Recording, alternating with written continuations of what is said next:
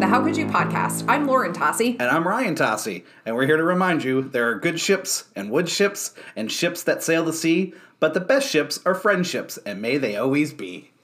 Is that a quote from Barb and Star go to Vista Del Mar? Yeah, I I figured, you know, let's start this out really strong. I feel like you're saying that ironically, and I actually like Barb and Star go to Vista Del Mar. we all know. We all know. it's classic. We're only going up from here, I promise. Well, welcome everyone. If this is your first time visiting our episode, uh, we are two people who fell in love at a movie theater and never quite left. And today Help! we're Let it get us out. and oh god, today we are going to chronicle 2021, the year that was in film. I'm excited for this show. Like, I mean, this is a, a good, exciting kind of way to wrap up season three. Uh, talk about what a really interesting year. So now, when you say interesting, so talking about like the f- the year in film as a whole. Do you mean that positively or negatively or kind of chaotic neutral? Like, where do you kind of fall with how you feel about this year in It's film? a weird. It's weird. I don't know because I. Here's I don't. We're going to talk a lot about our favorites today and everything. And there were movies that I just absolutely love. I know you did, but I feel kind of like, you know, it doesn't seem to have that spark 100% that I wish it did because when I look at the year, it should. I mean, we have films from our childhood that are like, you know, being rebooted and that were, you know, we have uh, Wes Anderson, uh, Paul Thomas Anderson. Um, we had Spielberg. I mean, we have Del Toro. I mean, we have great directors from this past year. So it should be a year that was just maybe one of the best. It should be rivaling 1999. Okay, that's big talk now. But you know what? Here's the thing. I actually don't know if it's that or so much as like globally, I think the place we all find ourselves in at like there's a carefree way in which we would have approached this type of year in film previously. But think about what we were mired in the first quarter of the year. I mean, the theater experience still felt very tenuous, still feels very tenuous even at this point. Um, so you have like this return to the cinema that kind of happens, or the return of the films that had been delayed finally coming out. And I think there's a weird amount of anticipation that these films were burdened with because they were something we were denied, rightfully so, out of safety during the pandemic, and then come out during when we're still in a pandemic. So I think it makes it really complicated to view anything with the level of excitement of these films coming out in a year in the before times. I think you're 100% right. And I'm glad you said that because I, I'm sounding a little more harsh than I mean to. Um, I, I do. I think that we're viewing, uh, you know, not everybody, I'm talking just for you and my standpoint or even just myself. I'm viewing films, I think, with uh, Vaseline over the lens, right? Like there is just a little bit, I'm coming at it I mean, we're all different people, and and you were coming at it from a different standpoint. And like you said, there's an anticipation that's been building up now for years for some of these films. Ghostbusters alone, it feels like we've been watching the trailer for three years for that movie. Um, and then there's, I mean, we'll talk about Top Gun later on for next year, which that If it comes out. right. So I, I- yeah, you're. I think you're you're spot on with that. Um, that I think there's viewing the films we're, we're viewing them differently and, and and the way that we're you know watching them is different so everything is we're, we're adapting to that Well, and I think there is too, like you said, the way we're watching them is differently. Like you know, there's an a way in which our experience has changed. Like I think there is almost this. Well, my films should be at home. Like even if I have to pay for whatever it is, like the Prime Cinema or the the Golden Tier, or whatever it's called for like Disney Plus. Like I think we all got kind of conditioned to it's you know safer to watch at home to consume at home and then now to kind of go back into that experience i mean i think event cinema is re- i mean really what it's becoming in a lot of ways. And listen i mean spider-man no way home was a really wonderful example of people really returning to the cinema which is great um, you know, and for theaters to have that, you know, are like kind of the big epic films that came out this year, like West Side Story as well with that. But I think there's a way in which we interact with media differently now. And I think just kind of the changing nature of it, it was starting in the before times. But I think, unfortunately, I think the pandemic, you know, exacerbated issues and changing tides in media that were already occurring.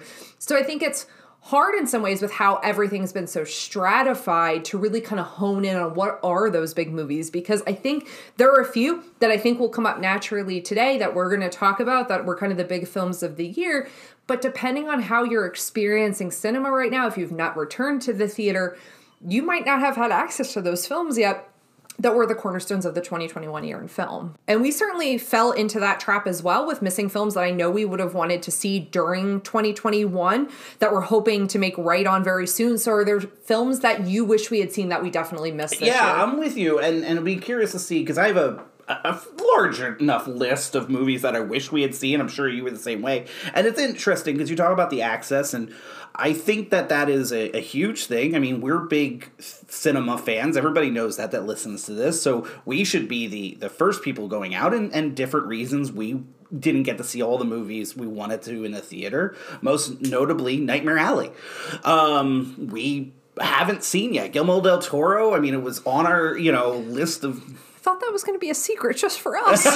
it should have been. Yeah, I feel been. shame. I mean, and that's a big. I mean, that's a huge one. I mean, that was one of our top films to see this year uh, that we could not wait for, and we just haven't had a chance. The other aspect of it, I think, that happens is, and I think this happens for a lot of people, is with all the streaming services on top of the cinemas. There's so much content, right? Like, I mean, there is just so many films out there that no matter how much you're you know trying to consume it's hard to to to take it all in. Uh, you do your best but it's not plausible. So then you get a lot of great movies that we just haven't seen yet right? The harder they fall Idris Elba yeah, huge you know um, that's one i really want to see. Dune was on both of our lists last year. We missed it off of hbo and the theaters and we haven't rented it on streaming yet. Um, lamb um, a24 looks fantastic. Not going to be probably for everybody, but Yeah, A24 film about a lamb boy from a couple that are having fertility issues. You and I should have seen that movie. or maybe that's the reason we haven't seen it. It might be. Was that too much information, audience? Probably. Um, Saint Maud um, looks um, fantastic. Yeah. Haven't seen that. Uh, Coda. Oh, that's my that's at the top of my list. I don't know how we haven't seen it yet. Yeah, I agree. I'm, I'd like to think that that will be one that during Oscar time, because that will, you know, we'll do a lot of trying to catch up with films that we haven't seen. Another two that Macbeth, I know it's got to be on your list. The tragedy of Macbeth. I apologize.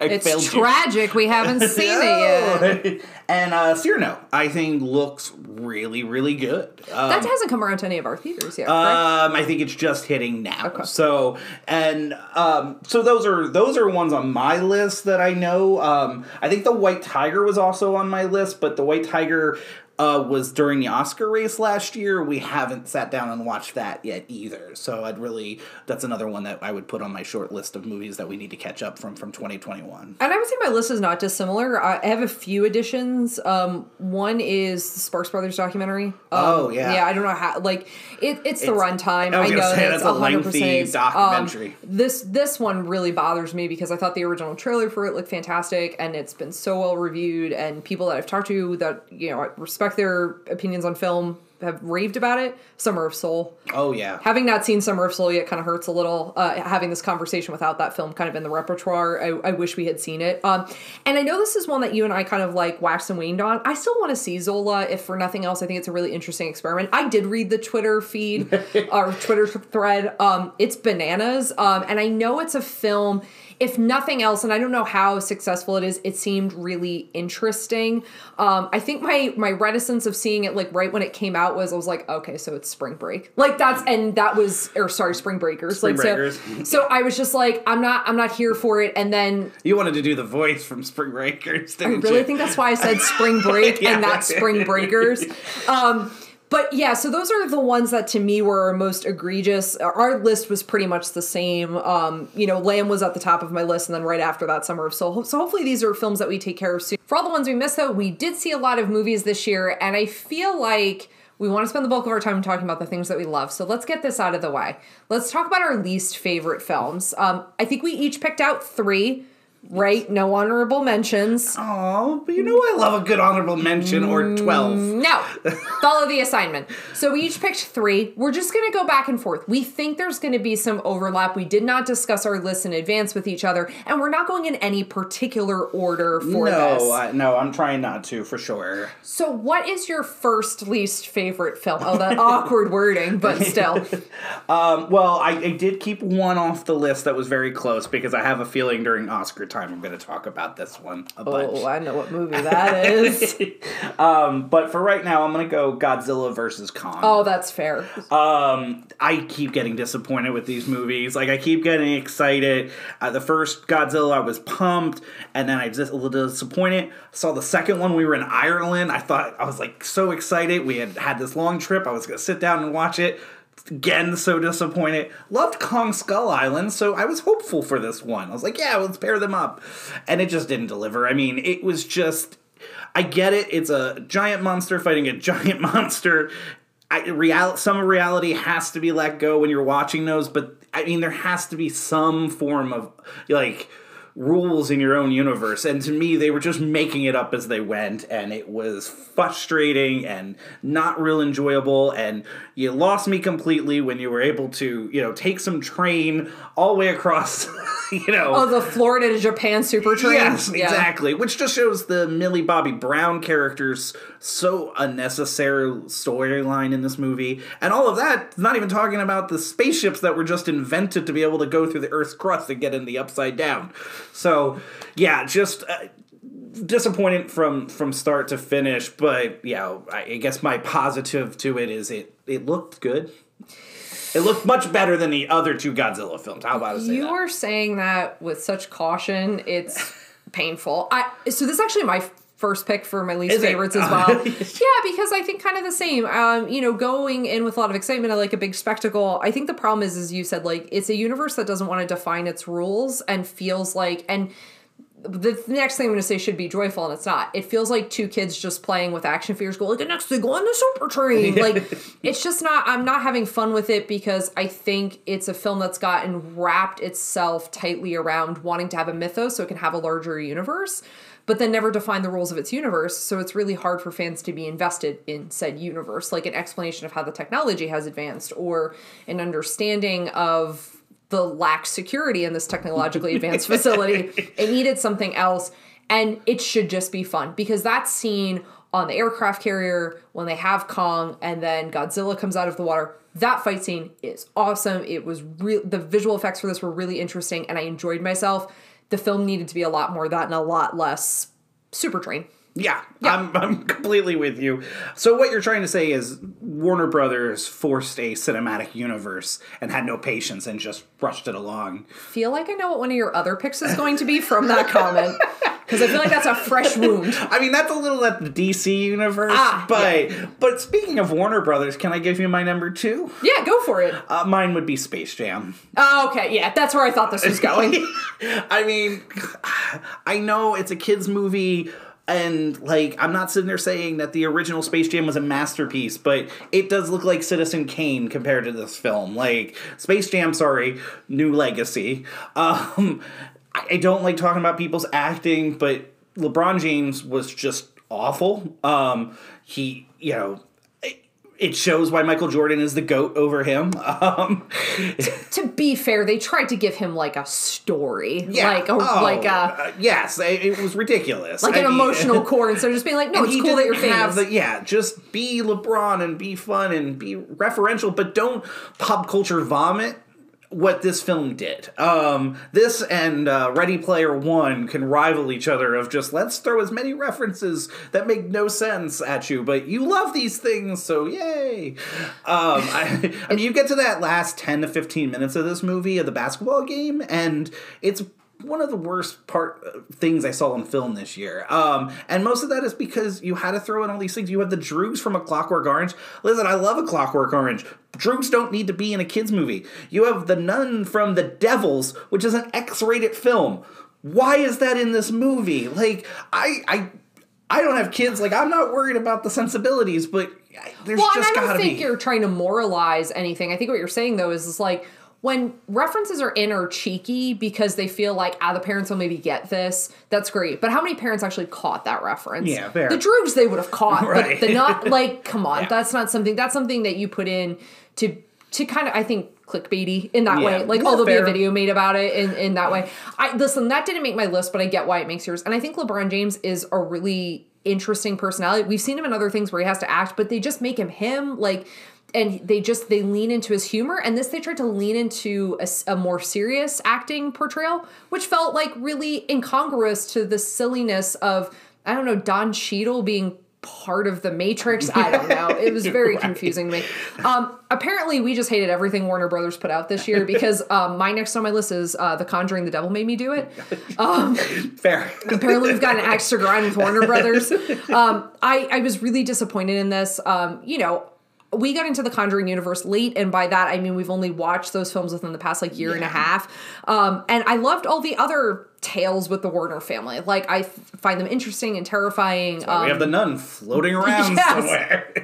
oh she's around um you know and i like the annabelle films um but unfortunately this i think the problem is is like that is a news story that from a pop culture standpoint or a historical standpoint most people know so they went really tepid with it and then when they went big it was so grandiose and so out of proportion to what i think even the Warrens have documented happened that it felt like i can't even buy into this. I can't even get scared from this because i so can't buy into it versus the other more intimate personal family haunted house stories that they had focused on in previous films. And i understand the notion of like well they had some footing in it but it's so out of bounds. So that's Um, next on my list Yeah, I don't. I with you, I was disappointing as well. Um, too big, and like you said, when you have a story that is so easily you can look up and and know how different it is. It's it's yeah, it just didn't land at all. So I have a feeling our last one is the same. Well, now knowing what we've said, yeah, there's no way that it doesn't. End So Step Brothers and Say It at the same time. sure, One, why not? What was your least favorite film of the year?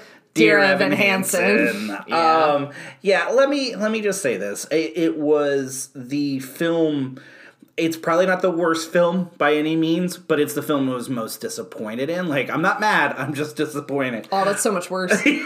um, the source material just means a lot. Um, we we absolutely loved it. We were lucky enough to see this on Broadway with Ben Platt and just fell in love with this this musical and s- listen to the music all the time. Um, got a great friend uh, who listens to this show and her and i have for years we you know when we're both down or having a bad day we'll we'll send each other you know kind of a dear evan hansen quote you know we, we talk a great deal about it. It means a lot. So i was excited for this film and when we went to see it it just didn't land. And about the second song in i was realizing already there was a problem. And by probably about halfway to three quarters i i wanted to walk out because i was so upset and disappointed I'll say this. Look, I think the movie needed a better director, and you and I have talked about this before. I think they needed to age up the characters and say, like, this was happening at, at a college. I, I think that would have solved a lot, and also a better director at the helm. Here's the thing you walk out of this film wanting to recognize people's invisible struggles, if you walk out of this film wanting to be kinder, if you take these songs and they give you points of inspiration or points, uh, you know, to kind of help you deal with hard times, then the film was successful and, you know, to hell with anything we just said. No, I think that's spot on. You- You're completely right. And that's something I've had to really think about with this movie because I've come at it hard on Instagram and, and talking about it. But at the end of the day, some people aren't weren't lucky enough to get to see this as a, as a musical on Broadway, and this is their first introduction to it, and it's probably going to hit differently. They're not going to have certain expectations with it, and the music's going to hit. So, from that standpoint, if this introduces people into this this this story and this world, and you love it, please do love it, and and keep trying to find every version of it that you can. Look up you know clips from it on um, youtube you know all these things because you know yeah the, the movie didn't work for us and and we found it to be our you know least favorite of the year but we still want the the source material to be out there and people to love it Speaking of things we love, yeah there are movies we liked this year. uh, there's a lot of movies we like. All right, so to transition to talk about this, i have a list of 55 movies five movies. We get to talk about five movies. okay um i'll need a moment so what we're going to do for this is the same back and forth that we just did. I think there's going to be overlap. I actually don't think there's going to be as much overlap, probably not um, it- which I'm, I'm interested to see. I also have five different versions of my list, just so you're pre-aware. um, so let's talk about the the films that we really loved. Um, do you want to start us off with a movie that you really attached to this I year? I do. Can I say two things in front? Oh God. Okay, go for it. No, I want to say something. I, there I want to explain my list a little bit in that there are some things that I love this year that I'm intentionally keeping off of this list and some of those are because in a couple of months we're going to be talking probably about those movies a great deal um, at Oscar time so I intentionally didn't even think about whether I wanted to put them in my top 5 or not. Uh, I really went with no these were the five films that when they were over I just loved. Cool. Um, but my quick honorable mention No. is No. Midnight Mass. Oh, okay. I know it's a TV show, but it feels like an eight-hour film that is just amazing. So watch it on Netflix. I just had to sneak that in there. we are the cosmos dreaming of itself. Perfect. that show is perfection. And why you've been listening to so much Neil Diamond lately. had no idea I was a Neil Diamond fan until that show. Excuse me. Uh, I think actually when you turn 40, you have to legally become a Neil Diamond fan. um, okay. What's your actual first one? All right. Well, and we're not doing this in necessarily any order. No. Um, but I would go with um, licorice pizza. Okay. Um, licorice pizza would definitely make my top five. Um, Paul Thomas Anderson, uh, Lana Haim, Haim, excuse Haim. me. I kept pronouncing it incorrectly. Um, no shock there that I Oh, mispronounced stop the name. Um, and uh, Cooper Hoffman. Yes. Okay, Cooper Hoffman. Both first time actors. Uh, so now Alana Haim is of the band Haim, so she's obviously very much show, you know, very much an artist. Um, Cooper Hoffman is Philip Seymour Hoffman's son.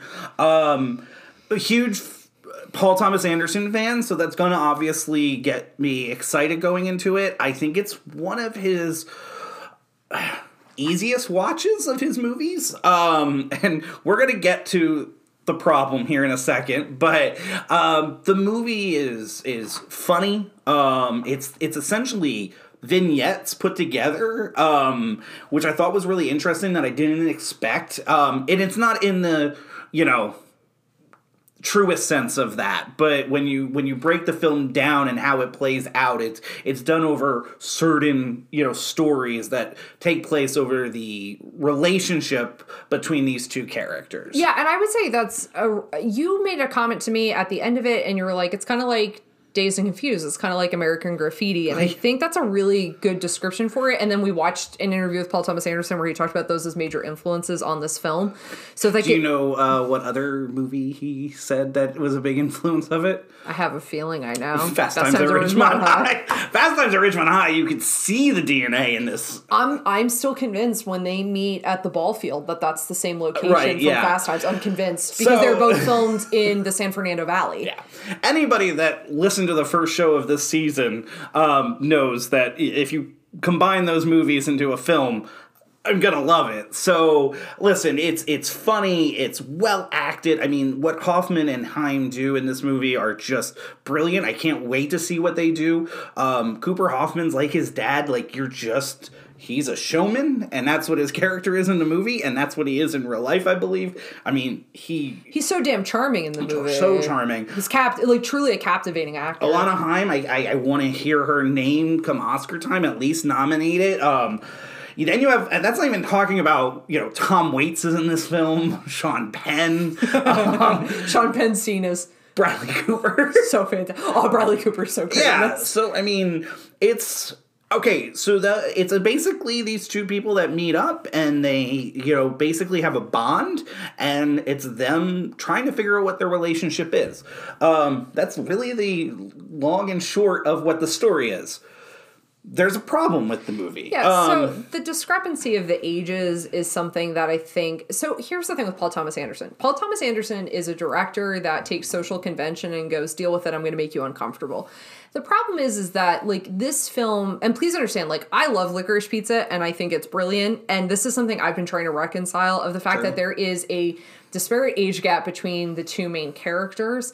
Um, I don't want to say whether or not that should affect your viewing. I think that's a very personal decision of how you enter this. Like, and I think, you know, I don't even want to say personal morality. I think it's like wherever your comfort level is. Like, I had an assumption when I was watching the film that the main character that Alana Haim plays was lying about her age. In fact, I analyzed the film believing that she was lying about her age and it was going to be revealed later in the film. And this is not a spoiler because this has been well documented. Yeah. The character is 25 years old. Like there's nothing there's nothing I'm spoiling for you about the film in that and way. Cooper Hoffman's character is 15. Is 15, And- yeah. And, to be fair, that's actually said literally in the first couple of sentences of the entire movie. Yeah. I agree with you. You and I reviewing it as her character, and, and if you see it, you'll understand, wasn't necessarily being forthright with her age. So I'm 100% with you. And I've had to think about that a lot since I've seen the film of, of where it falls. And I was debating whether I wanted to put it on this list because of it. And it's a fair, it's a fair thing for people to question the movie.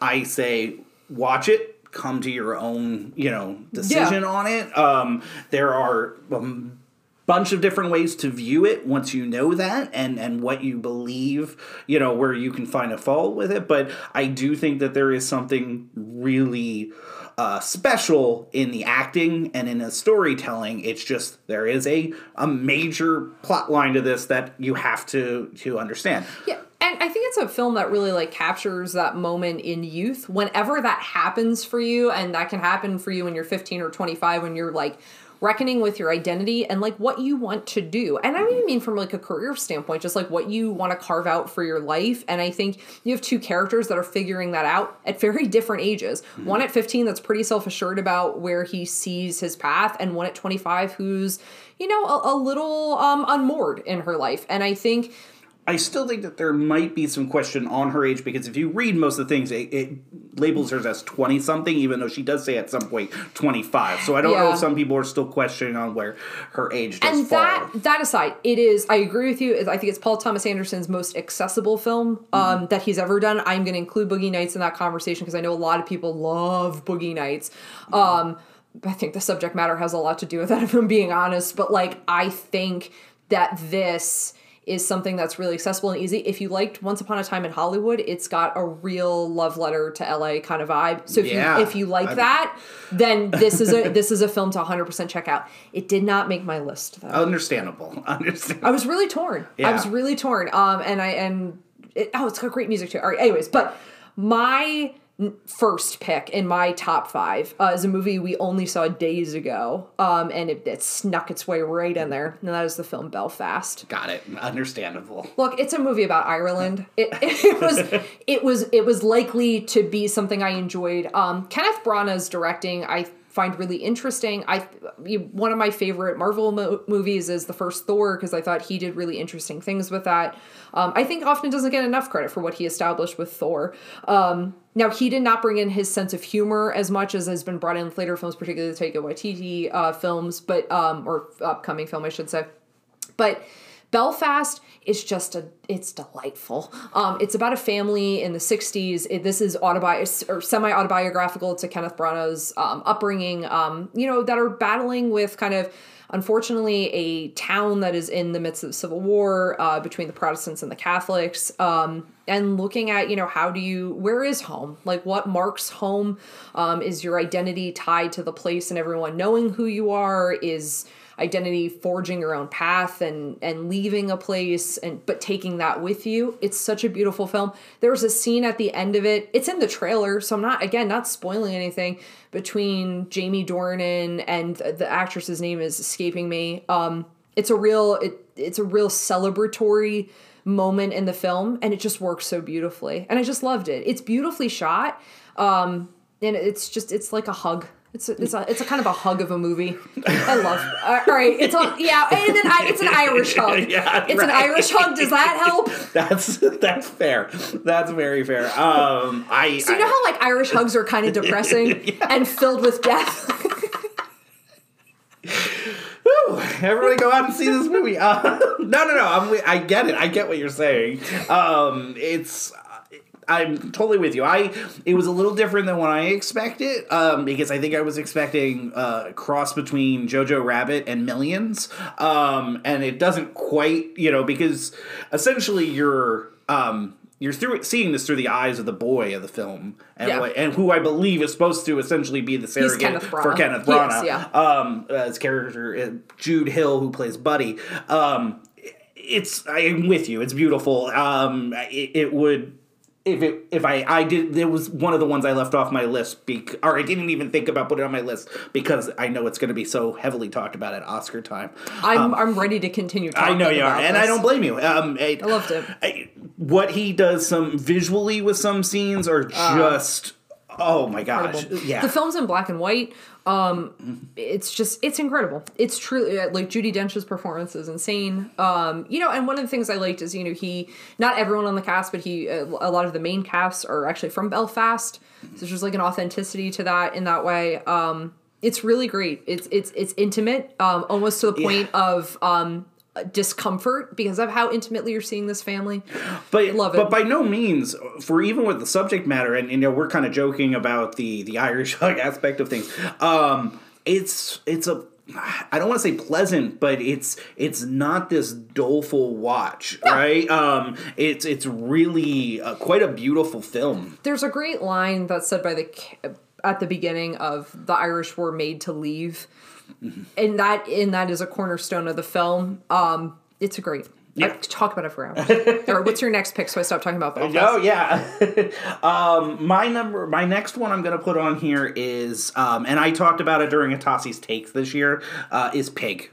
Nicolas Cage. Um, just love this movie. I can't talk enough about it. Yeah. Um, this is this movie that I thought was going to be John Wick, you know, 2.0 of, you know, and it wasn't. It was something so different. Um, I am all here. We, we keep joking now on this show about the the Cageessance. Um, I, I'm here for whatever he does. I mean, I know next year he's got what, um, uh, what's that movie coming out? Um, the Unbearable Weight of Massive Talent. Yeah. Yes. yes. I'm so excited for that film. Uh, but but honestly, I, I it's one of these movies I'm just preaching to people. You gotta check out if you love film. Like if you just, it, it's a dramatic movie. Um, it, it, it's not over the top. There's nothing. It is literally a drama, and it's a drama about love, but it's told in the most unique way possible. It's about love and loss, and and Cage is just heartbreaking and and amazing in this movie. Um, I can't think of the general Max. Um, oh, Alex Wolff. oh yes, yes, yes. I'm thinking Max uh, Minghella, not Max Minghella. It's Alex Wolff, who you know was great in Hereditary and and really such a, a terrific actor. Uh, he plays a, a side character who kind of um, is with Nicolas Cage through most of this film. It's just. I like I said, it, you have to see it to understand. And I've you know, I, I don't want to give too much away, and we're trying to be spoiler free in this um, on this episode today. Um, but I highly, highly recommend it. It's it's not what you're to think. It's again a very understated film. Um, it's not over the top. Don't think of Nicolas Cage in his wacky you know ways. It is literally just a really terrific and well acted movie and really well written. And I think the thing with it is exactly important to note here is that it's hard to talk about what makes it special without spoiling it. So if you're like, wait a second, but what's it about? And you really just have to watch it. And I actually left it off of my five because I knew you were going to Thank include you. it. I appreciate that. Um, and, and I want I, I because you really pushed for us to watch it, and I didn't want to. Not that I didn't want to. I just had trepidations going into it. I thought it was gonna be like some of the other kind of like more absurdist films he's been doing. Um, but it just wasn't. It was really special. Um, so that takes me to my next pick. Um, now this is a film I talked a lot about during Oscar season, um, and because this year has felt like a weird time warp, I actually forgot it came out this year, um, and I would feel remiss if it had not been included in my top five, which is Judas and the Black Messiah. I love that movie. Um, I love that performance. I love that Oscars acceptance speech.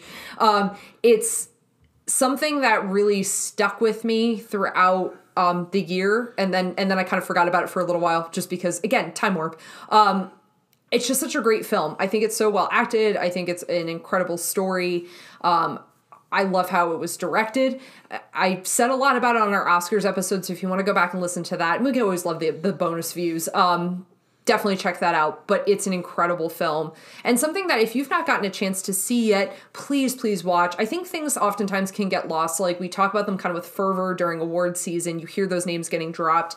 And then because of the cycle of like a new year starts or the year keeps going and you all of these films come out and some films like this, I think, can kind of like they get their attention, and then it's like kind of like they wane. Please watch this movie if you've not gotten a chance to check it out. Um, I don't say it's an easy watch. Unlike Pig, where I think it's an understated film, this is certainly not because it needs to not It be. needs not be. Yeah, I agree. So it's something that's really important. I, I please watch this movie. That's all I can say. And I'm not really. There's nothing really to spoil here or not spoil. I mean, it's a historical story, was so say, like, there's nothing I'm spoiling if we talk to even more in depth. But I, because I have talked about it, so if you've been listening, I have talked about this film at length. So I'll just again another plea: watch Pig and then watch Judas and the Black Messiah. It'll be a really weird double feature, but watch both.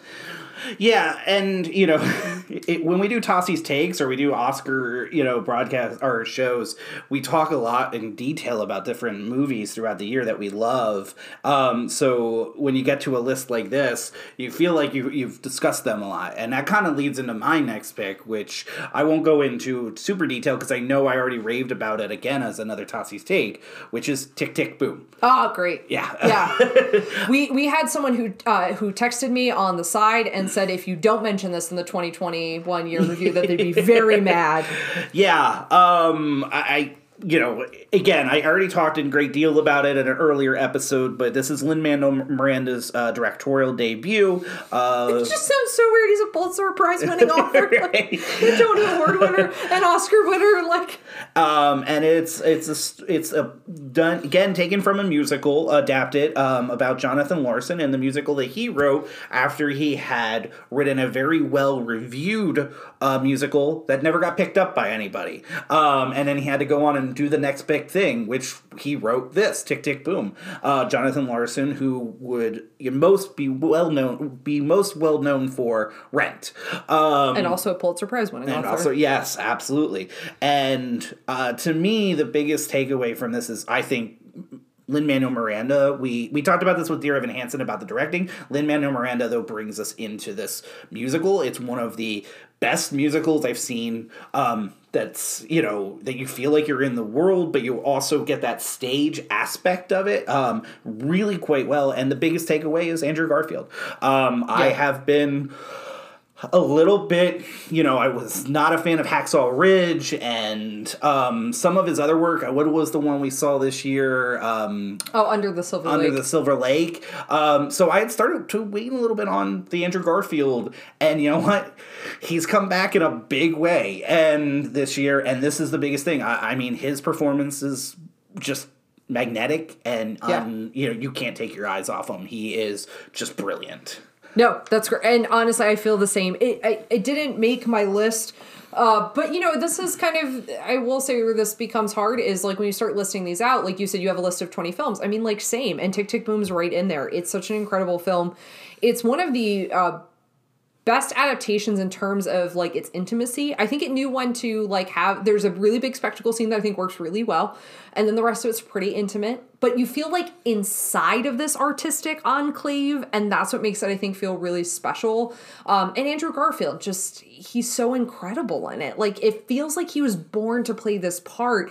And I never would if you had told me when we saw Hacksaw Ridge that this guy was going to play Jonathan Larson, I would have been like, why are they doing this to Jonathan Larson? Yeah. But now seeing it, man, thank goodness they did. Agreed. Um, just you know, there were three terrific musicals this year. Just four, you know, that came out, and three that are just brilliant in our eyes. And and this one is is at the top of the list for for myself. Fantastic. Yeah. What is your next? So taking it in a different direction, Yeah. uh, bigger, blockbusterier. Shang-Chi and the Legend of the Ten Rings. Oh, yeah, yeah, yeah, yeah. God, did I love this movie. I so all right, this is a Marvel household. Um, we consume all Marvel. Um, and, and And so Marvel, you want to talk about that's a little known, um, I believe. um, you know the TV shows, the films, everything, the shared universes. It's great. Um, so, and and what's hard about this is I was making this list. I was, was like, look, Marvel. Marvel could have dominated my number one and my number two. They really could have this year. Uh, I chose Shang-Chi for a variety of reasons. When we went to see Shang-Chi, I don't know a lot about that universe, and I was so happy to be invited into it. The acting was so incredible. Simu Liu is just make him the leader of the next phase because he's got this. um, I just felt like there was such an invigoration of like joy and passion in the film in terms of like the fight sequences felt revitalized. I didn't feel like I was watching something formulaic. I felt surprised by a lot of things. The character development was so fantastic. That opening scene, that kind of like, I would call it like a prologue to the film, was so beautifully shot. Really reminded me a lot of the artistic stylings. Um, you know, particularly if you've ever seen Crouching Tiger, Hidden Dragon, there seems to be like kind of some nods to that visual styling in that opening uh, prologue.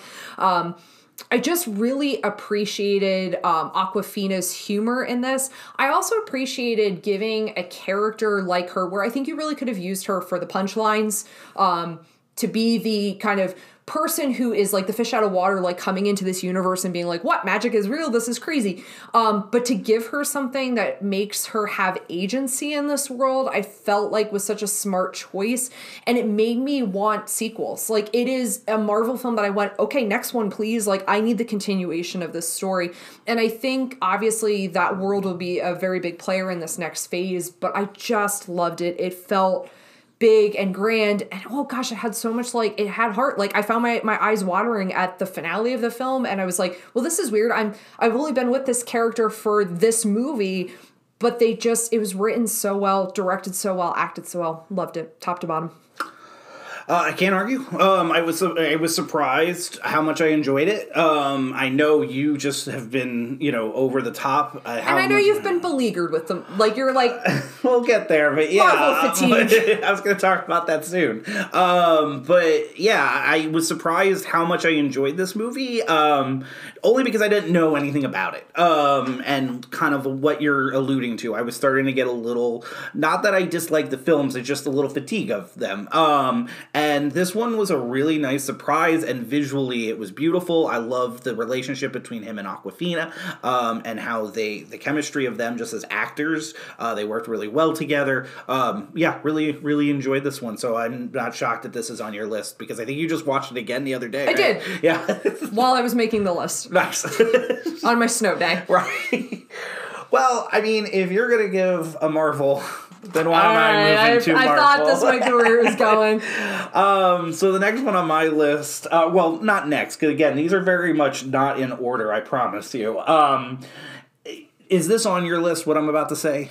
No, because okay. I thought if I picked this, there was a possibility you were going to pick that. Okay, all right, perfect. So we were literally the Spider-Man meme pointing. Yes, we are. Yeah, um, and that goes mm-hmm. into my pick is Spider-Man: No Way Home. Um, and I just want to say this I, am going to go very spoilers light in discussing this because I don't think there's any way to not. But if you have not seen this film and want to go in 100%, like, I know nothing about this movie, please fast forward a little bit ahead. I would say come back about like two minutes. Yeah, yeah, about two minutes. We'll go with that. So put me on the clock. On the clock. Um, and here we go. um, no, uh, Spider-Man: No Way Home just was awesome.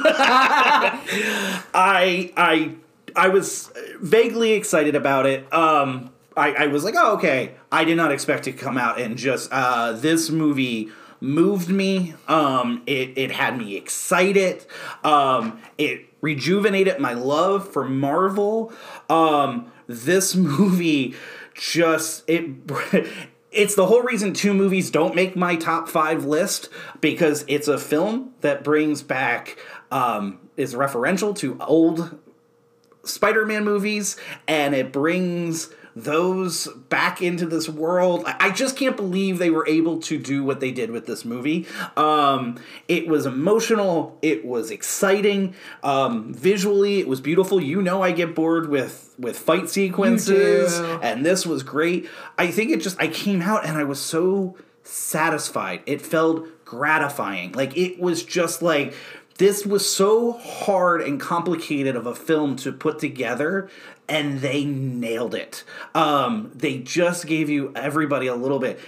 Sure we could nitpick at it and pick a couple of eh. different things but i don't care. This movie was awesome and i did not expect to just absolutely come out going wow.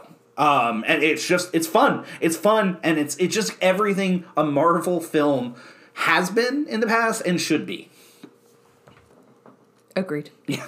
I just, yeah, I, it's it's so yeah, hundred percent. Because we're getting down to the last fifteen seconds before people should be popping back in. Um, Yeah, I mean, I'm keeping a lot of the things off. I, I think, like I said, I went slight. I'm not talking about things. If you know, you know. Yeah. Like, I mean, that's the thing. Like, it's got surprises in it that are just, you know, I, I- you know, whether they're a surprise to you or not a surprise to you, it's still hit, and that's the important. And I will say, I think this movie has rewatchability because that's actually when I was watching Shang-Chi, I was like, I remember being so delighted by it and so thinking, okay, this is the next phase.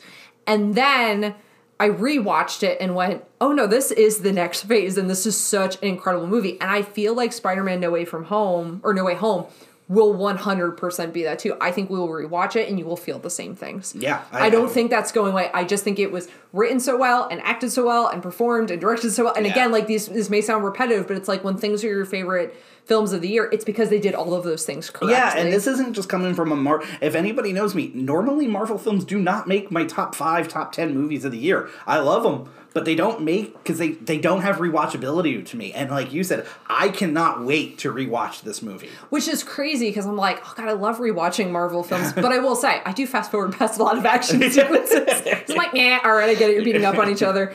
Um, so I I'm hundred percent with you, and I was like very torn. I don't know why. I was like, I don't know if I want two Marvel films on my top f- five, but like, and Shang Chi went out for me. Spider Man, No Way Home went out for you. Going into my next pick, I would have I I don't know if I would have called this at the beginning of the year. In fact, in June I would have never called it necessarily this because I figured I was going to feel very firmly about one uh, one film over another, and this was not going to make my top five. Ah, West Side Story. Wow! You tricky fish, you. wow! I mean, like, it sounds like so stupid to say when I think about it. Like, it's a Spielberg film. Come on, like, but I when when the slot of films was announced. All right, so back when this was like announced for 2020, and it was supposed to be In the Heights and West Side Story were coming out in the same month, and I thought to myself, like, man, like they're going to be naturally compared. They're both set in New York. They're both musicals. They're both going to be big spectacles. They're going to get compared. Um, and the thing was, is I felt like, well, no, like I. I'm so much more here for In the Heights because here is the thing and this is going to be blasphemous to my, my people this who love theater. I do not like the West Side Story movie adaptation that came out in the 60s. How could you? I'm okay with it. Um, for a variety of reasons. I never felt I I did the, the love story to me just I never bought the two of them together. I don't know why. I just like didn't. And listen, that movie's not without its problems. Um, and certainly there there are people who were involved in the original musical who even say now Rita Moreno flawless in that movie. That she is the best part of that movie. Um, this film adaptation literally took my breath away. I was watery eyed from about minute two to the end. I had chills when Ansel Elgort sings Maria. I thought I was gonna like fall out of my chair. Like, like, like I'm talking like old school swooning. Like it was Yeah, so. you turn to me and just behind your mask, I see your eyes getting like huge, like ex- with excitement. I think, and I think I aggressively looked at you like you love this, right? like, not that I said that, but I gave you the eyeballs of that. Um, there, it, the the characters of Bernardo um, and Anita are so captivating, and I just love them so much, and I want to live within their story like again and again. I immediately thought I was like, I can't wait till this goes to HBO Max or wherever it ends up because I just want to rewatch it again. It was so, and I, I had heard a lot of people say it's actually better than the original musical or the original film adaptation, and I thought that's like a high bar, but I didn't think it was gonna actually be that high of a bar for me because I never really attached on to the original. So I was like, okay, I might be more open to this, but this is going to be the most trite thing. Geez, that Spielberg kid can direct. um, it feels ridiculous to say, and I trust in him implicitly. But he seemed again like uniquely qualified to make this. He made a, a, a movie musical that every movie musical should aspire to be. It was incredible, and hopefully we get to talk about it a lot more during Oscars time. Yeah, I mean, I, I, the thing you're talking about with Spielberg is the thing that I cannot even remotely deny with you. I, when we left it, you asked me what I thought, and that was the first thing I said. Uh, you know, again, it's Spielberg, one of the greatest of all time, but you can feel his passion in this movie, um, and it is so so well directed. Dude, watch interviews with him about this. It feels like a man on a mission. Yeah. Like this feels like a guy who was like, "This is my passion project." And Yeah. well, that was the thing is like he was in an interview and he said something is like, "Oh, so lucky to do this so late in my career," and I'm like, "Oh no, none of that nonsense. You Right. keep making movies, sir." Yeah, I mean, And you it's, look like a kid on set. I recently had a conversation uh, with somebody at work, and him and I were talking about Spielberg and just saying how, like, not saying anything negative about Spielberg, but we hadn't had that, like, film, that wow Spielberg in a bit, and this one lands there a hundred percent. Um, there are just things that he shot, and I'm I'm really enjoying watching all the behind the scenes stuff Yes. with Spielberg uh, on the making of this. I'm really, you know, you and I probably don't hundred percent land on where you know it's why it's not in my top five. Um, there's some things that I probably felt a little differently than you did, but I can't argue with it. I mean, if this right now, if this would win Best Picture. I would be okay with that because it is Satisfied, yeah. a very, very um, really well done musical. I in, in awe of how well directed and and the performances in it. yeah, and here's the thing: there's nothing wrong with saying I can still be in awe of how well Spielberg moves a camera.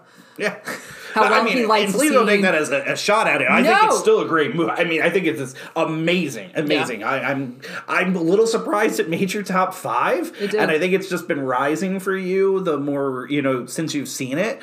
Um, because I I know the one that you know probably was close to making both of our lists, which was In the Heights. Um, I'm shocked that it it overtook that for you. Yeah, Um, West Side Story. It just it, and and it, it's nested in there where I'm like, I want to listen to the soundtrack. Let's go see it again. Okay, like you know, yeah. you know, and that's what I said. We talked about, you know, um, Tick Tick Boom and West Side Story and In the Heights and these three big musicals. And then, you know, obviously we you, we've already said what we feel about Dear Evan Hansen, but these three musicals, it just the musical's not dead people. I mean, in a film version, it is alive and well, and, and they're they're just really well done films. And you have three that right now, I think you and I would go. Any one of them should be in the conversation for for best film of the year. Oh, 100 percent. Yeah. So what's your next pick?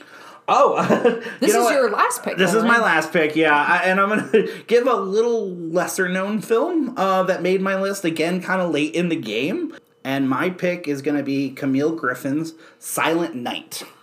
I'm gonna be really honest with you. I did not see this coming for like a mile. I had a feeling this might be the shocker one for you. If I had coffee in my mouth right now, I'd spit it out. I thought you were being ironic, like, oh, it's a little known film, and then I thought you were gonna be like, well, bam.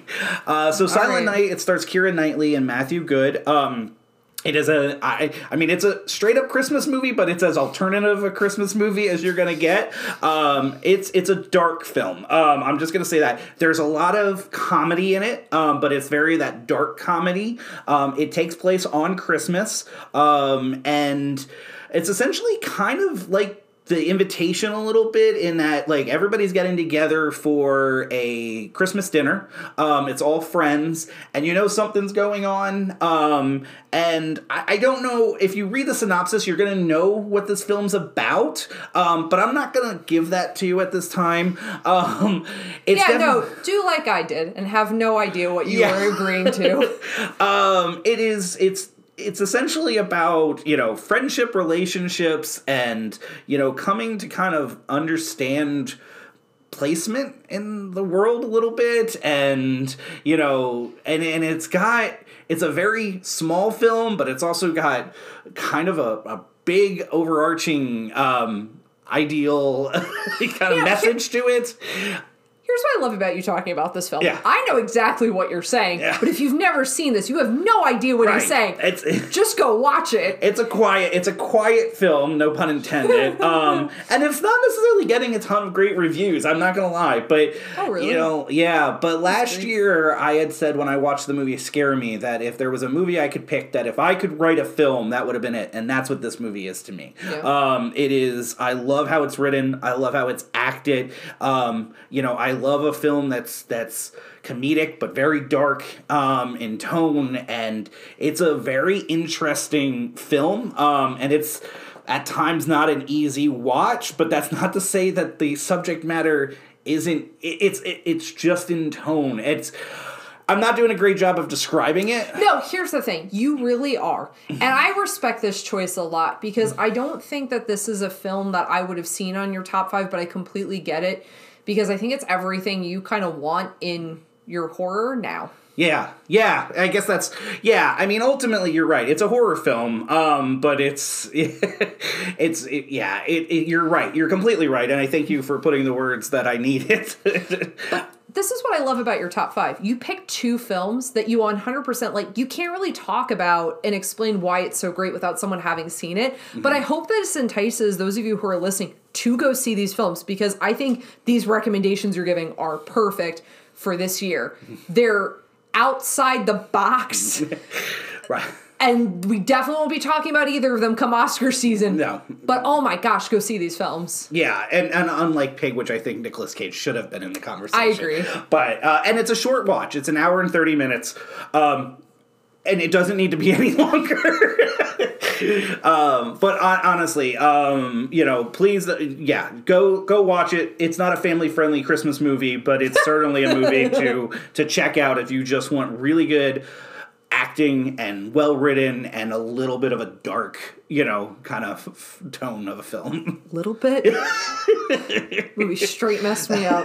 Yeah, I think to sum it up, the tagline for the movie, I believe, is it's the perfect Christmas gathering except one thing. oh God. so once you see it, you'll love that tagline. So I have to know what is what is the last one on your list? Do you know what it is? I um I think I might. I think you have a guess, but it's not that. Oh, okay. Then I I don't know. Okay. Do you have another like small indie film that no one's ever heard of? No, I went big splashy. All right, perfect. Good. My last pick is in the Heights. Okay. I'm sorry about that. No, it was so funny when you said it of like, oh, I thought you would have picked in the Heights. And I'm like, because I did. Um, the whole point I wasn't allowed to do honorable mentions is so I didn't step on toes. and I still stepped on your toes. I apologize. No, not at all. Because actually, I really love being able to say this. In a year, and in a time where you know I, listen so much is made about like how successful is still the hollywood musical and does it still work and blah blah blah um, you know to have three films where you say like these are really successful and very different hollywood musicals is a really fun year to get to have um, it's a year where I'm happy to say that I could have had three out of my five be musicals for my top five of the year. I chose not to go that route, but two of them did make it. Um, in the Heights, so let me set this up. Obviously, we are theater goers, mm-hmm. lovers of the sitting in a in a dark theater experience. This was the first film we went back to in the theater with yeah. a live audience, so it's going to have a special place because of that. I anticipated in the heights from that first trailer so deeply. Um, I, I, was very fortunate. I taught at a high school that had done a production of this uh, years ago. That was actually my first time seeing In the Heights. I'd never heard the music before. The first time I saw it was a high school putting on a production, and they knocked it out of the yeah. park. We have a local um, like arts award show called the Freddies. It won at the Freddies, which was entirely deserving of. It was so incredible. It was so well directed by uh, a woman by the name of Sarah Pastelak. Just did a genius job with this. So I felt attached to the story because I'd watched students perform in it, and then when the first trailer came out, I like you and I were like, "This is gonna be the greatest," and then you know it got delayed like everything else. But it's so delivered, it was so worth the wait.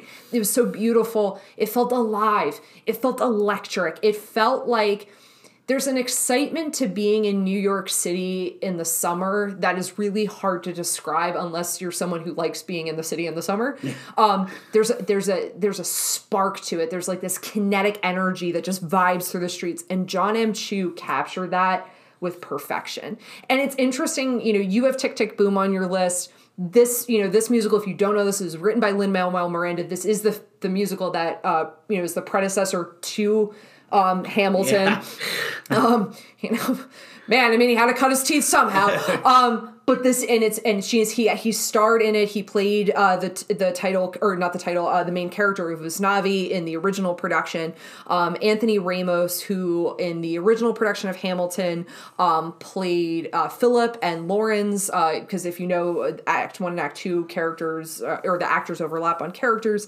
Um, it's just great. It's beautiful it's it's spectacle um, it feels like it's capturing this street and this neighborhood with a lot of vibrancy and a lot of very youthful energy it's got some great nods to like classic like busby berkeley like hollywood yeah. films um, but in a modernized way, not in a derivative way. Um, it just it's it's incredible, and like so, I loved Crazy Rich Asians, uh, which is John Chu's film before this, um, because it just looks so beautiful. You just wanted to be in that world, and he he captures that in this, but with also the deftness of being able to adapt a musical. It's incredible. Um, I, I can't recommend it enough. Um, again, like I, you know, if West Side Story or In the Heights gets Best Picture, I'm gonna be really happy. I don't think In the Heights is in that conversation as much. Unfortunately, it really should be. Yeah. Um, It came out in June, which is never a good sign. Um, but it felt like it should be a summer movie, so I feel like that's okay. I, you know, Tick Tick Boom and In the Heights are the two that if I get to sit down and rewatch, I'm going to rewatch those. West Side Story, I think, is is so well done, but it's not a movie that I think I'm going to be jumping out, jumping up to rewatch it a ton. like a real bummer ending too. right. I'll say this, and I'm I don't say this often. I really don't care about the Oscars in this conversation. I just want people to love In the Heights. Yeah, I'm with you. Whether or not Academy, you know, energy comes its way, I just want people to love this film because it's so so incredible. Anthony Ramos is spectacular in it. It's just everything. I love In the Heights. So that's a terrific five that you really picked there. And I know you and I are going to kind of talk about a bunch of the almost, you know, here in a moment and Are you talking about a free for all? a free for all. Yes. but before we get to that, I, I do want to know uh, uh, with your top five, are you prepared to pick if you had to choose one as your favorite of the year? Do you have one? yes. Would you like to share it with the audience? Not at this time. Okay. when will you like to unveil that? It's In the Heights. wow. Okay. All right. That doesn't surprise me of how much you liked it, and um, that's cool. I, I, yeah, I can't argue. I mean, you just painted a great picture of why. Yeah, I almost like I I should have downplayed it so it would leave you all thinking what was her favorite film of the year. It was In the Heights. Um, and it's hard because West Side Story has has creeped into my mind in a lot of ways. And there are other films, and we'll talk a little bit about the free for all that almost ended up in my top five. One in particular that was not in my top five, but I think at one point was my favorite film of the year. So it's a really interesting. It goes through a lot of development, and I also, like I said, I had five different versions of this list. So before we get into the free for all, what was your favorite film of the year? It was very hard. It was it was a three horse race, or you know maybe a three pig race. Because pig, I really wanted to pick pig. Um, and oh God, I think I'm gonna watch Tick Tick Boom over and over and over again. But at the end of the day, I I I'm surprised. I can't believe I'm gonna say it, but Spider Man. Dude, I love that for you. yeah, uh, it just it just delivered to me, um, and it it delivered in every way I could have, you know, won it. Um, and and it's hard. I mean, I, I really it's it's one A, one B, one C with these three films for very very different reasons. But but at the end of the day, I.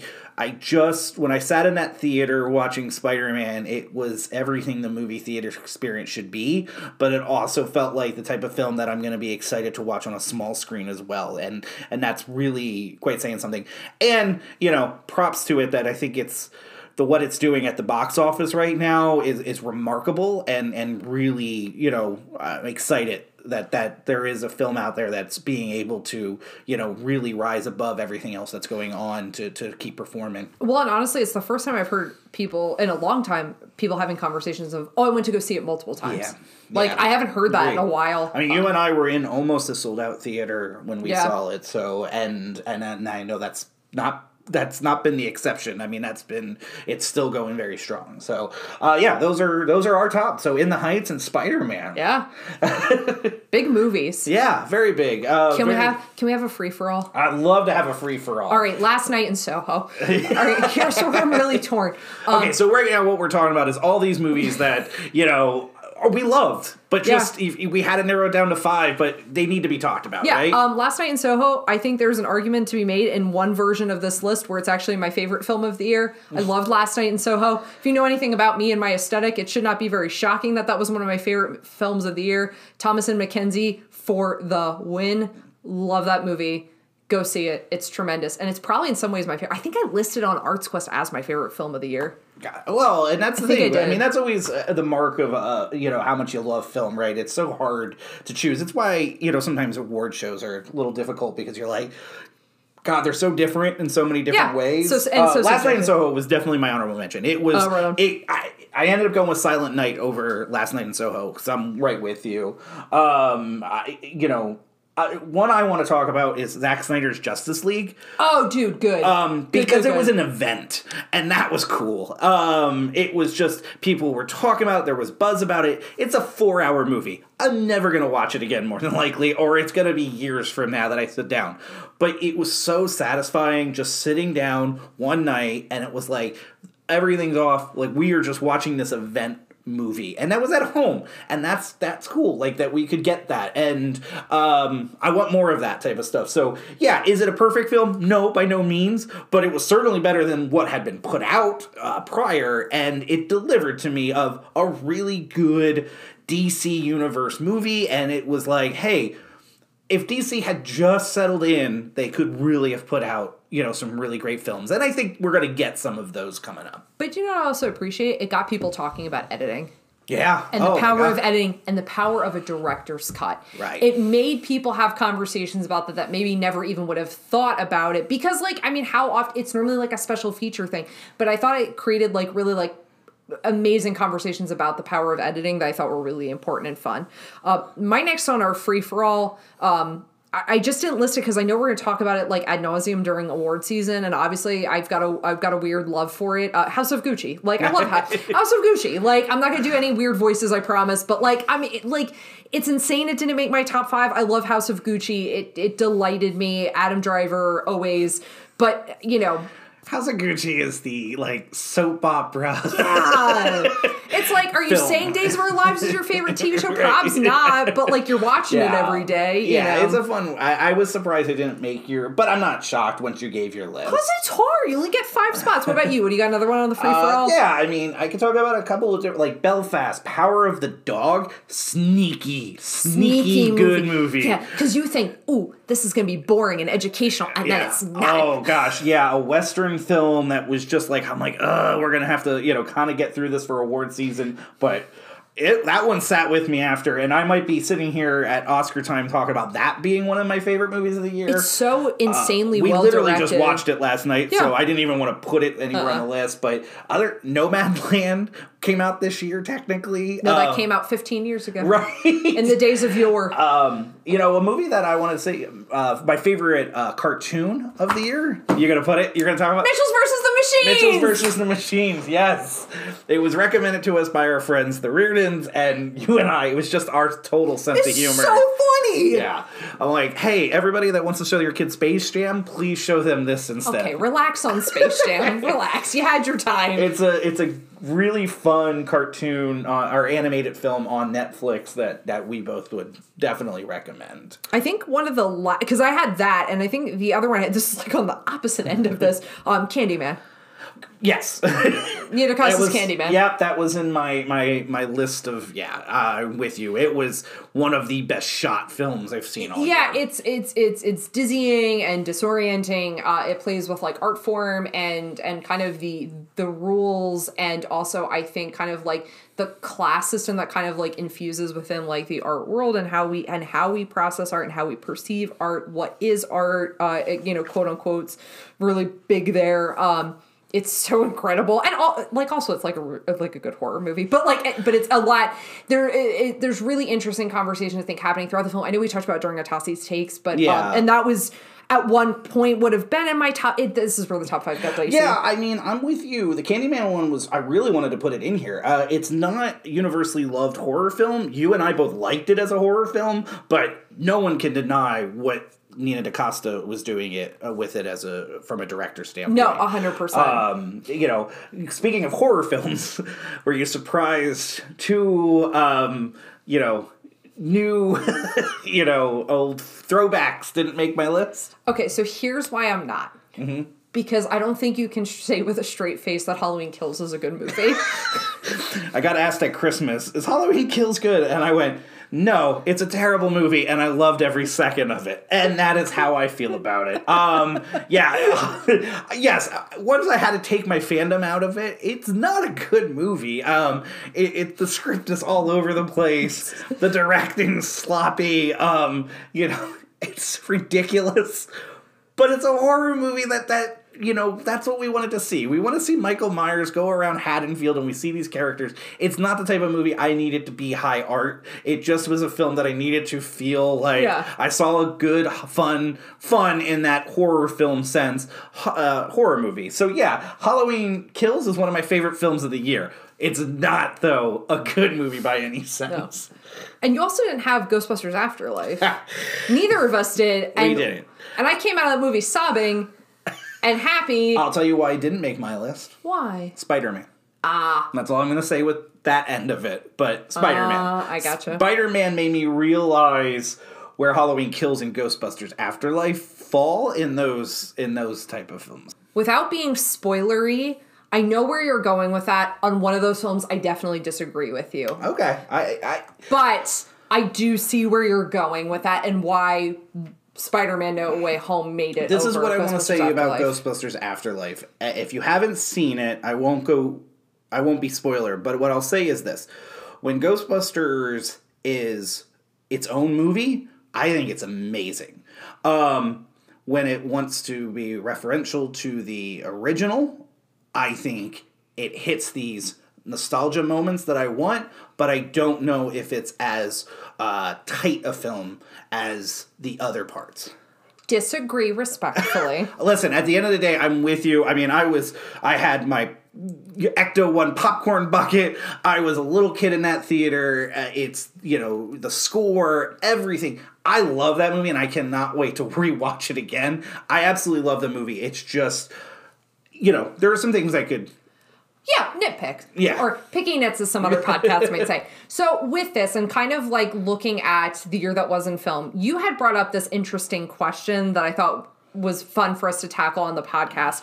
So, you had asked me if you could take any one of these films that came out this year, not necessarily in our top five, just a film that came out this year, and either give it a sequel, prequel, a remake, or a recast, which one would you do and what form and why? Do you want to tackle this first as it was your question It is. that made my brain hurt No problem. I'm glad, and I am. I'm cheating. Um, so you can talk about another film you wanted to talk about isn't no, it? it's not. Um, because I actually had a hard time with my own. Okay. And I actually, and I will go very quickly with my explanations because I, I know we've talked. My sequel, I've actually ended up doing almost all of the questions Oh, instead no, of just picking right. one. My sequel is Licorice Pizza because I need another film to explain or justify the problem with the movie so that I can still love the rich the movie. Um, so I that? my recast would be Dear Evan Hansen Ah, because yeah. um, even though I, we have problems with the director, I think I think unfortunately Ben Platt was too old for the part, and Yeah. I think we should have gotten a younger cast. And listen, I was promote. I wanted. Ben Platt in that, but in the end, I was wrong. It just, um, and then the other one is my prequel. I want to see an Anita, Nita and Bernardo film oh yeah because um, from west side story yeah, from West Side familiar. Story, Ariana DeBose, and I apologize, I don't know the gentleman's name that played Bernardo, uh, but those two characters were two of my favorite in all of film this year. They are just wonderful, beautiful, interesting, um, dynamic characters, and I just want to see. I wanted to see more of them throughout the entire movie. Um, honestly i think if you had just made the films like centered on their love story Yeah. like it would like e- even even take it like a step further like because it's just their love story is so it's magic it's And- and- hard not to fall in love Yeah, and it. credit to the actors. It's actually part of the problem with West Side Story for me. Not a problem, but why it falls a little bit is because to me they were more interesting than the two leads. Yeah, they steal. and they steal yeah, it, they so- do. I, I don't. I don't disagree there. I think at times they can steal it. So thank you for letting me cheat a little bit yes, there. you did heartily. So mine is actually what I was accusing you of, and it was in service to be able to talk about a movie that didn't make my top five, Oh, but I wanted to talk about. Um, I want a sequel to The Green Knight. Oh gosh. I thank Yes. you, thank you. Yes. So, um, A twenty four was directed by I think David Lowery. Um, it's incredible. It's so so. If you read the Arthurian legends um, at some point during your educational career or for funsies, um, the Green Knight story was always my favorite, um, and it's a so it's an A24 telling of an Arthurian legend, so take that with however you will. Um, it's really it's visually interesting. It's super moody. Uh, I love it so much and I'm like I kind of want to see it come back to like the round table and then like just see someone else's quest but then like you have hints of all the other quests like going on i don't know i just i want a little bit more because it was so good and to me like of all of the ways in which people have tried to tell I think the thing that Arthurian legends, like film adaptations, often miss is there's meant to be some level of creepiness and horror to all Arthurian legends, and I feel like they the film adaptations don't lean into that. This one does, and it's great. Yeah, I uh, Dev Patel is is brilliant in Yes. it, so I'm with you. I, I'm totally down for for watching a, a sequel of that. I it was in one of my I was thinking about in my top as well. Oh, So, okay, yeah, cool. I'm, I'm totally Same. with you. Yeah. yeah. So looking forward to talk about like the films of 2022 that we're looking forward to. Um, do you have any in particular off the bat that like you're really pumped for? I know I have. I, I chose five. Let me hear your five. Okay, all five. Do you want to? Okay, Yeah, we'll no, I'll do all five. I'll do all five. I, I'm curious. We'll probably have a couple of overlaps, and I'll say it when we do. But okay, yeah. so my top five, my number one most anticipated film of the year is Black Panther: Wakanda Forever. awesome. Um, Yeah. so excited! Ryan Coogler rules. Yeah. Um, also, I think you know, not going to be easy. Gonna No, gonna hit the it's gonna feels. be- yeah, um, but very excited uh, for that film. Of all the Marvel films coming out this year, it's the one I'm most excited for.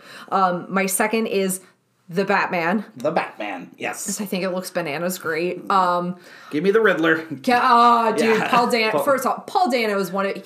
He almost was in The Power of the Dog.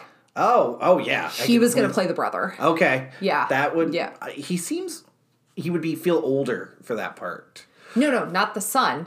The Benedict Cumberbatch's Oh, instead of Jesse brother. Plemons. I gotcha. Okay, interesting. I would have liked to seen that. Um, so I'm just I'm so I'm so excited to see him as the Riddler, and I like I think the direction that this is taking feels really interesting to me. Um, my third is a film called Babylon that's coming out. So this is Damien Chazelle's newest film. Oh, He's going cool. back to kind of classic Hollywood story. He is telling uh, the story of Clara Bow, and Margot Robbie is playing Clara Bow. Oh wow. Now, I I am a smidge iffy on the casting, but I think it's gonna. I listen. I trust her, and I think it's gonna be great. Mm-hmm. But Damien Chazelle handling another classic Hollywood story is like I'm all here for. Um, my fourth is Nope, which is Jordan Peele's upcoming film. Um, little is known about it, except it's directed by Jordan Peele, so I'm here and ready Yeah, to there's see it. very little known about Very it. Very little, and I like it that way. I like the mystery surrounding it. And then my last one is Everything Everywhere All at Once, uh, which is Oh, a film, you know, that is not connected to the major cinematic universes that are doing multiverse stories. Um, so I'm really intrigued by it. I think it looks visually interesting, and I also think it's going to be fun to do something that's a multiverse story that's not in a world that establishes like a firm multiverse of characters that you're supposed to know. Like I think it could be a lot more fun in some ways because you're not anticipating, rather just receiving. Yeah. Another A24 film, a lot making our list this year. We're A24 people. That's very true. Uh, what about you? What films are you anticipating? Legally Blonde 3 didn't make your list? There's a new Legally Blonde movie coming yeah, out. it's coming out this year. Okay, forget my list. Legally Blonde. Interesting year because I mean we got Elvis and Top Gun, which got and Jurassic Park or Jurassic World uh, got all moved over. Yeah, so those will that's be yeah. interesting. Um, we got a couple of Marvel, Doctor Strange, and Thor: Love and Thunder, um, and then they have the Flash, Avatar two. So those are some movies that are definitely coming out this year. I did not know that Damien Chazelle had a new movie coming out, so Mm-hmm. that's really awesome. I like your list. We had a couple that we agreed on. Um, uh, Nope but Jordan Jordan Peele's new movie. Yeah, we know nothing, but after his last two, we're we're bought in. Um, the Batman. I mean, yeah, absolutely. um, one that, uh, depending on when you listen to it, we'll probably have seen by then is I Scream. Um, Oh my god. I think it's because it's coming out It's in just a couple yeah, of days. yeah. Um, you know, I, I can't wait. Um, you know, I, I was skeptical about the Wes Craven not being here for it, um, but hopefully, you know, hopefully it delivers. And and what we're hearing is, you know, The original cast has been very supportive. I know they're in it, so that's complicated, but right, yeah. Um, and then um, a couple sequels I'm excited for. Um, want to see Halloween ends. Uh, I also want to see it end. all right. Surprised that Halloween Kills didn't make Lauren's top three least favorite films. I'm very excited for that. Um, Yes. Creed 3. oh yes! Oh my gosh! Because isn't Michael B. Jordan directing it? Michael B. Jordan's directing. Yeah, Jonathan intrigued. Majors is going to be the um, opponent in it. There's not a lot being said about his connection. Hold on. Yes, you're going to get Michael B. Jordan and Jonathan Majors in the same movie together. There's nothing appropriate I can say. Without sounding so thirsty, I need a Gatorade. Uh, so November 23rd, Thanksgiving. Uh, Lauren is going to be very thankful.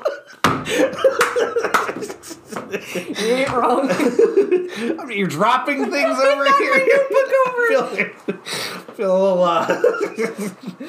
anyway, uh, but my the movie that I'm probably the most excited for um, is going to be The Northman, uh, Robert Eggers, uh, Robert Eggers' new film. So, um, extremely, extremely excited for that. Now wait a second. Yes. Are you telling me your main squeeze's new film did not make your most anticipated? Who? David Fincher has a new movie coming out called The Killer. He paired with the writer of Seven. I didn't, I didn't know that was coming out. Oh my gosh, Ryan, there's a new movie by David Fincher coming out this year. I need to rework. Start the episode over. this changes everything. my top five is now different. So yeah, let me put that on the list. Did not know he had another one coming out, and then especially team him up with uh, the writer of Seven. That sounds yes. Can I tell you though? Uh, so I'm getting a Robert Eggers and a David Fincher film this year. Same year. Yeah. Here's the thing. Do we really want to know what has happened with the mind of the guy who wrote Seven in the like 20 years since that film has been out? Also with a global pandemic. I don't know if I want to get inside there. I'm so excited to watch all of these new movies this year. But I'm really excited to show an old favorite very soon. So if you've been paying attention to our social media channels, Ryan and I are hosting a new series at the Civic Theater in their Theater 514 called Nostalgia Cinema. And for our first showing, we are going to be watching The Goonies. this is going to be on January 29th at 4 p.m. You can currently buy tickets. Uh, we will do an intro and then a little light discussion afterwards about the film. Please come out and not only support the Theater 514, but enjoy the Goonies with us. Yeah, we can't wait to have you guys out. We're really excited. We're counting down the days for this. Uh, just to you know, piece, keep you know, keep in mind, uh, masks are required Yep. when you're coming to the show, uh, per the policy of the Civic Theater. Also, kind of keep update on that as things obviously always are changing. So you want to know what their newest policies are before you show up. But we can't wait to have you out. We're gonna have a great time. It's gonna be a lot of fun. Yes. So if you're not currently following us on social media, please follow us on Instagram at How Could You Podcast, on Twitter at How Could You Pod. You can also go to our Facebook page, uh, which is linked through our Instagram. Uh, you can always send us an email suggestions to How Could You Podcast at gmail.com. And this has been our season three finale. Uh, we want to thank all of you again for listening, uh, keeping the show going, keeping us excited, and coming back. Um, you know, we talk about it all the time. We, we just can't be more grateful for everybody that listens and takes the time out to to hear us and just kind of ramble and have some fun and and hopefully along the way we can make you guys laugh and, and have a good time as well. Um, and until next time, let me leave you with uh, my maybe one of my favorite quotes of the year from film from the film Belfast. If they can't understand you, then they're not listening. And until next time, enjoy the Odyssey.